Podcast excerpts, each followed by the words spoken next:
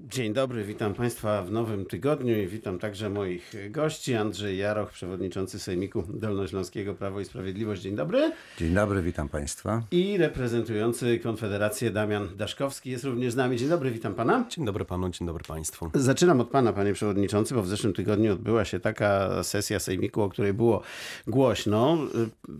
W zasadzie jakby tak chcieć odpowiedzieć wprost na pytanie, kto teraz rządzi Dolnośląskim Sejmikiem, to, y, to trudno by było odpowiedzieć, bo to raz tak, raz tak.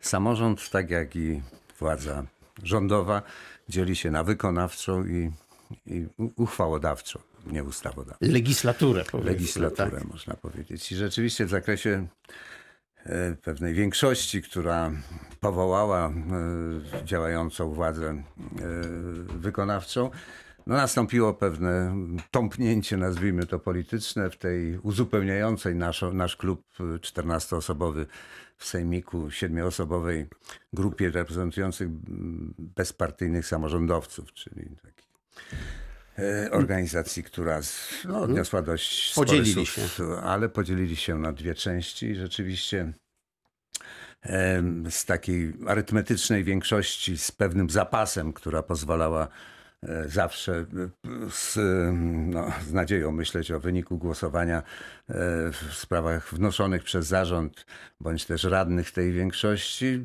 Przeszliśmy w taką fazę, nazwałbym to labilną równowagą, prawda? Bo nigdy pewnego, pewności co do e, rozkładu głosów, ale na szczęście. Pan to no, tak ładnie ten- nazwał, można by powiedzieć przepychanek. No tak, y, czasem to są przepychanki, zwłaszcza jeśli chodzi o sprawy właśnie osobowe, prawda? Były już takie dwa zdarzenia co najmniej. Jedno wymagające głosowania tajnego, kiedy pan marszałek zgłosił dymisję jednego z wicemarszałków. I tam uzyskał potrzebną większość. Ona nie jest taka, jaką e, jest broniony sam marszałek i zarząd, bo tutaj trzeba mieć 22 głosy po to, żeby taki wniosek skutecznie złożyć i przeprowadzić. Także e, władza wykonawcza jest jakby niezagrożona w tym sensie. Powstaje jakby taki polityczny pad, prawda? I w tych sprawach, które mają znamie takiej politycznej walki, związanej z opozycją, e, bądź też z tą dawną koalicją rządzącą, no, następują pewne, pewna niepewność. Ale to, co posłużyło właśnie w, w, na, w ostatni czwartek do tego, żeby ogłosić przez opozycję, że, że jest jakąś większością, no nie polega całkowicie na prawdzie. To, to trzeba się tutaj Ale trzymać głosowania faktów. powygrywali, prawda? Nie, nie, głosowanie właśnie Ta- ta, ta- to, które było grupa. najważniejsze, tu, które miało moim zdaniem szansę właśnie przebiegać po myśli zarządu, to znaczy odwołanie członka reprezentującego Sejmik w Wojewódzkim Funduszu Ochrony Środowiska, miało większość i to wiemy z y, opinii y, wygłoszonych na sesji przez radnych, przez Stanisława Huskowskiego i przez Jacka Baczyńskiego, którzy w wyniku trudności komunikacyjnych, bo zdalnie pracowali, prawda? I w związku z tym e, te łącza są na tyle, że tak powiem, trudne, że z panem e, Huskowskim nie mogłem nawiązać, e, tak powiem, e, kontaktu w czasie Czyli co, głosowania. technika tak zawiodła? No i tak, tak, ale głosowanie i tak wygrała większość związana z, z zarządem, ta większość rządząca, nazwijmy ją w Sejmiku, tylko nieodpowiednią No no liczbą głosów. Te Czyli tak jakby przegrała. te dwa głosy, które zostały zadeklarowane jako te padające na propozycję e, rządową, nazwijmy marszałkowską, to, to głosy decydujące. Także że nie weszło to w, do obrad, no ale sprawa tam kiedyś pewnie wstanie. No i to jest rzecz, która rzeczywiście jest trudna. No ja jestem też cały czas objęty, że tak powiem, wnioskiem o to, żeby, że, żeby mnie odwołać mówiąc, tak. bo, bo rzeczywiście przewodniczącego na, na wniosek 10, 25% składu sejmiku można odwołać zwykłą większością, czyli 19 głosami. No ale na razie to y, trudności w przeprowadzeniu tajnego głosowania. Tajnego głosowania, które No właśnie, bo to trochę polega, teraz od pana zależy. polega, polega na sensie. tym. Nie, nie, ja, ja Do- tutaj nie stawiam żadnych barier i, i, i są warunki przeprowadzenia. Przeprowadziliśmy tajne głosowanie i odwołanie pana marszałka wybierały i tak samo można To zrobić. teraz w tym pozwólmy, pozwólmy panu Damianowi Daszkowskiemu odnieść się do tego, czy Konfederacja jakoś e, szczególnie się przygląda tej sytuacji w Sejmiku, jest zainteresowana tym? Znaczy tutaj lokalnie, jeżeli chodzi o to, to tak, jak najbardziej. cały czas obserwujemy tą scenę lokalną, samorządową, e, bo też to daje pewny obraz, jak to wygląda wewnętrznie, tak? Bo w tym momencie, no nie oszukujmy się, jest dość sytuacja patowa jeżeli chodzi o Sejmik, bo tak na dobrą sprawę nie wiadomo jest, kto tak naprawdę ma tu większość w tym momencie. I No te właśnie. szanse są wyrównane. Cały czas też trwają rozmowy e, tutaj o pozyskaniu jeszcze kogoś e, do koalicji rządzącej. Jednak myślę, że tutaj najwięcej to pokaże najbliższe głosowanie, tak? Kto będzie miał tu większość, bo też są już te głosy, że podobno około 20-22 mają mieć. A z jest bliżej opozycji. y, To jest niemożliwe. Tu 22 głosy po to, żeby odwołać marszałka. Niemożliwe? żadnych, żadnych szans na to nie widać. No ale właśnie to nie uważa pan, że tutaj skuteczność rządzenia może trochę szwankować przy takiej y, sytuacji, kiedy nie wiadomo, jak które głosowanie się skończy? Znaczy to na pewno utrudnia przede wszystkim, Mhm. tym bardziej też biorąc pod uwagę ogólnie obecną sytuację, tak? No też problemy techniczne związane z przeprowadzeniem głosowań i tak dalej, to tylko to temu udowadnia, tak? No tym bardziej, że ten system zda- zdalnego głosowania no, funkcjonuje już od roku i wcześniej nie było zbytnio dużych problemów z tym. A tu macie jakieś stanowisko takie jednolite, że jesteście zwolennikami którejś grupy? Nie, Nie, może ma nie mniejsze jest- znaczenie, ale ciekawy jestem. Nie jesteśmy zwolennikami ani jednego, ani drugiego grupowania, no przede wszystkim my mamy swoją ideę, tak? Tutaj Ale za to nie macie radnych, nie? Zgadza się, No na. Mhm. ten moment tak, ale dlatego mówię, bacznie się przy, obserwujemy to, co się dzieje tutaj. Też... y, Ale tu trzeba się jeszcze tylko dodam, Bardzo no, proszę. rzeczywiście zgodzić z tym, że to utrudnia. Utrudnia panu marszałkowi w trudnym czasie. W tej chwili w zasadzie rozstrzygają się mm, losy, że tak powiem, finansowania rozwoju Dolnego Śląska z pomocą tych środków, które można uzyskać w, i do regionalnego programu operacyjnego, i do innych kontraktów programowych y, poprzez właśnie kontrakty z rządem. I tutaj nie można by osłabiać, tak powiem, tej możliwości, dlatego ja mam nadzieję. No ale że- właśnie, że, to co dalej? Bo że tutaj się... marszałek pozyska i taką instytucjonalną większość, przynajmniej tych 19 radnych, którzy, którzy, która będzie takich zwykłych mogła głosowań, tak, tak? jeszcze tą część bardzo ważną dla rozwoju, dla pozyskania środków na następne 7 lat. A jest wiele rzeczy, które stwarzają taką możliwość poprawienia tej sytuacji, zwłaszcza tych regionów, które no, oczekują, bo my mamy, odnieśliśmy sukces. W ciągu tych dwóch kadencji przeszliśmy do już do powyżej 75%, 77% PKB per capita. W Europie żeśmy przekroczyli, natomiast są takie regiony, gdzie ledwo 50% przekraczają i to trzeba by było zmienić. Właśnie te środki związane z transformacją energetyczną, z, z Funduszem Odbudowy i z regionalnym programem operacyjnym oczywiście miałyby temu służyć i to są momenty, które zadecydują o tym. Oczywiście to- mamy wyjątkową sytuację. No właśnie, jeszcze to istnieje taka obawa, że będzie Jest nieskuteczna ta bardzo władza. silna ekipa rządowa, która jest związana z Dolnym Śląskim i tego, tego no nie można przemilczeć ani, ani, tak powiem, zostawić na boku. To powinniśmy mieć wszyscy. Wszystkie te interesy, nawet dotkliwe jakieś y, ciosy, które tam się zdarzają y, w tej y, walce politycznej, one powinny zejść na drugi plan po to, żeby można było osiągnąć to, co jest do osiągnięcia. Co będzie, to nie wiemy, więc y, może, no chyba nikt z nas tutaj, akurat jeśli o to chodzi, to może przejdźmy do kolejnej sprawy. No, bo oczywiście w zeszłym y, tygodniu wszyscy żyli, to już jest jakby trochę mniej dolnośląska sprawa, ale, ale bardzo ważna, y, kwestią wyroku Trybunału Konstytucyjnego w sprawie Rzecznika Praw Obywatelskich. Jak pan odebrał ten wyrok, proszę powiedzieć? Znaczy wyrok to był akurat, można powiedzieć, do przewidzenia, tak? No, jeśli nawet, tak, ale... Ale, tak, bo ale tutaj jego jeżeli skutki. literalnie podchodzi do konstytucji, no to faktycznie w tym momencie no, pan rzecznik Botnar no, nie powinien sprawować tej funkcji, tak? No jednak teraz został ten okres jeszcze przedłużony o trzy miesiące. Jak poprzednio też bywało E, wielokrotnie. Tak, tak, tylko że literalnie podchodzą do konstytucji, tym, no, to tutaj jak najbardziej no, był słuszny wyrok, tak? E, A co do e, nowego rzecznika, to powiem tak, no w tym momencie e, też e, dużo mm, to zmieni z tego względu, że faktycznie obecny no, tutaj pan Wróblewski, e, myślę, że w, moim, w mojej opinii tutaj jak najbardziej jest na tyle kompetentny, żeby reprezentować ten urząd, tak, żeby reprezentować obywateli, bo e, wcześniejszy właśnie tutaj rzecznik Botnar, e, to też w przypadku mm, wybiórczo bardzo działał, że zresztą wczoraj też pojawiła się taka A poseł partii sytuacja. rządzącej jak będzie działał? No znaczy, no mówię, tutaj zważając na jego kompetencje i jego dociekliwość i zawziętość, myślę, że akurat będzie nie, nie upolityczniony tak stricte jak e, pan Bodnar, bo też e, wczoraj pojawiła się taka informacja, że mm, no, rozwinięcie skrótu RPO jako rzecznik praw, e, rzecznik Platformy Obywatelskiej.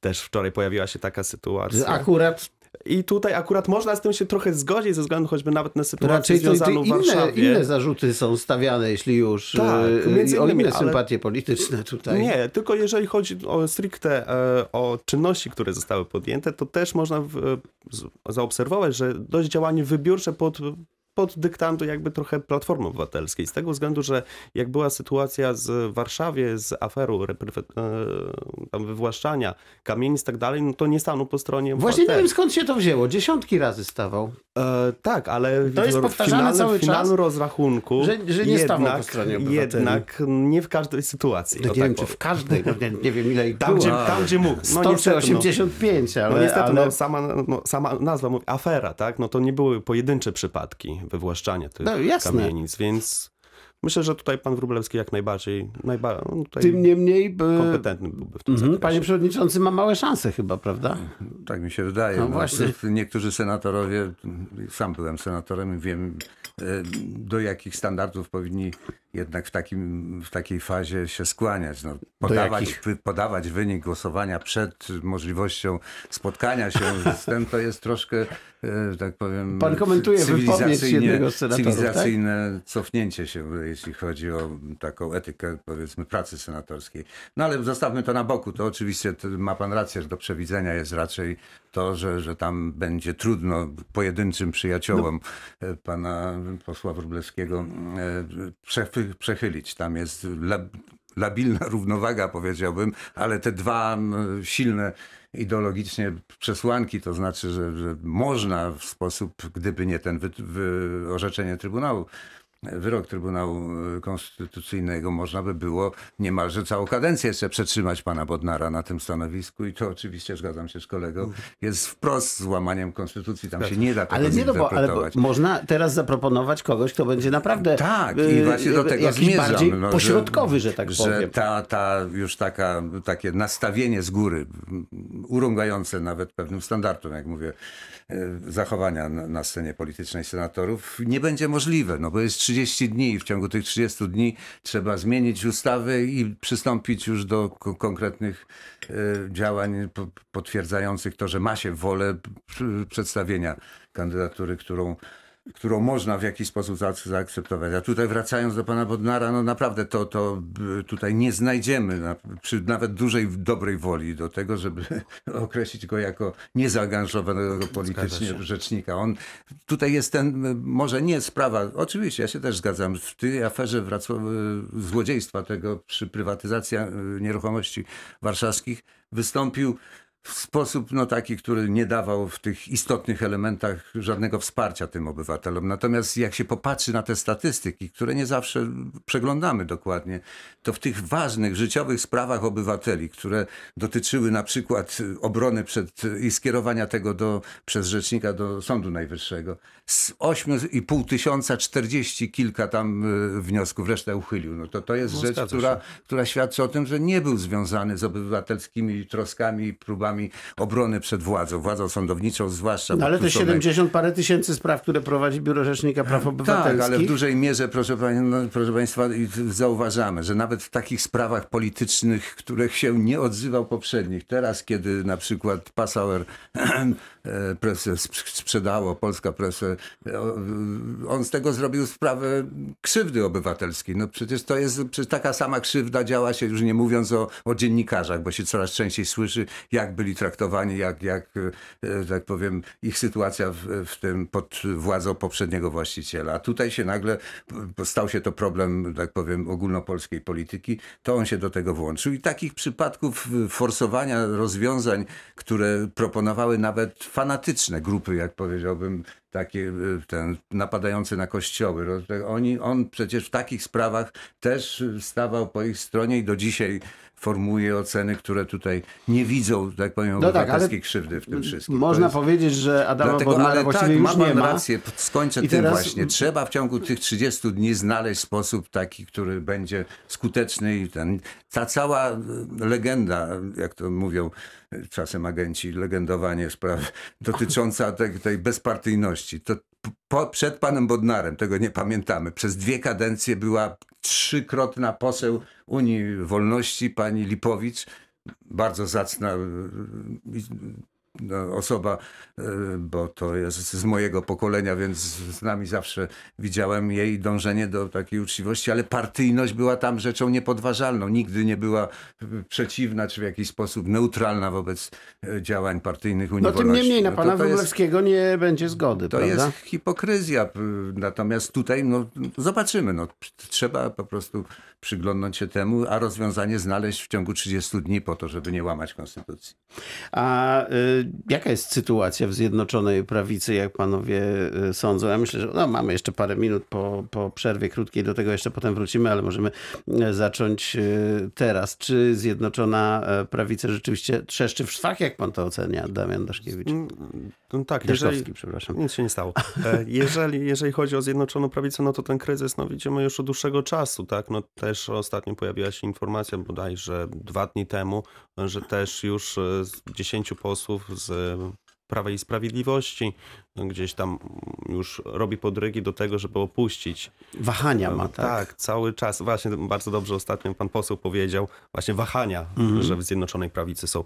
No jednak no, tutaj myślę, że sytuacja jest rozwojowa. No, w większości mm, uważam, że na ten moment jeszcze nie stracą, ale te kryzysy będą cały, cały czas się nawarstwiać i może po prostu to też skutkować tym, że w niedalekiej przyszłości, może w rok, półtora, może dojść do przedwczesnych wyborów. Rok, półtora, no to właściwie tutaj to nie jest tak, tak niedaleko. A pan, panie przewodniczący, jak pan sądzi, trochę tak jakby w obliczu tego, co y, pan Jarosław Gowin mówił na tej konwencji y, porozumienia, to były takie, ja bym powiedział, y, zapowiedzi no niezbyt zbieżne z programem czy, czy poglądami Prawa i Sprawiedliwości, przynajmniej w niektórych punktach. Znaczy, to, że one są zbieżne bardziej z tymi zarzutami czy sformułowaniami, które używa mm, opozycja, to to jeszcze nie oznacza, że one y, są jakiejś realnej y, sprzeczności z praktyką działań tego rządu. To, jest, to jest, że tutaj absolutnie ja nie ulegam, ani nikt, kto politycznie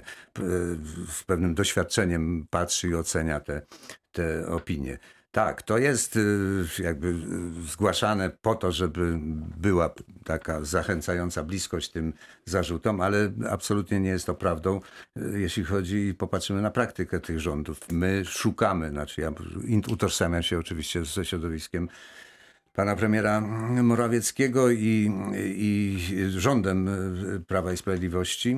I tutaj absolutnie, że nie widzę jakichś powodów istotnych, dla których akuratnie porozumienie miałoby y, szukać jakiegoś innego Rozłamu, rozwiązania. tak? Dokonać rozłamu? tak.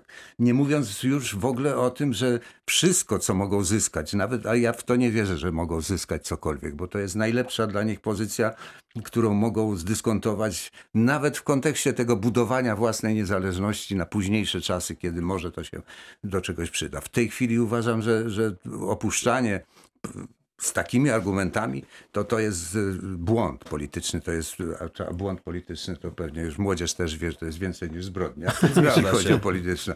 Dlatego, dlatego ja jestem y, przekonany, że dojdzie do pewnego otrzeźwienia, jeśli chodzi również o Solidarną Polskę, bo to nie jest prawda, że my nie widzimy pewnych zagrożeń, jakie taka ustawa, y, czy taki kierunek ustanawiania środków własnych Unii Europejskiej, że to jest krok w takim y, może uzasadnionym jak rozumiem, tak? myśleniu. Natomiast nie wolno na tym etapie i w tej To sytuacji ryzykować y, rozwoju Polski i jej pozycji, jaką może zdobyć w sytuacji, kiedy te zagrożenia realnie się To o pojawią. tym, panie przewodniczący, porozmawiamy dokładnie o Funduszu Odbudowy po y, krótkiej przerwie, a teraz właśnie między innymi o pogodzie.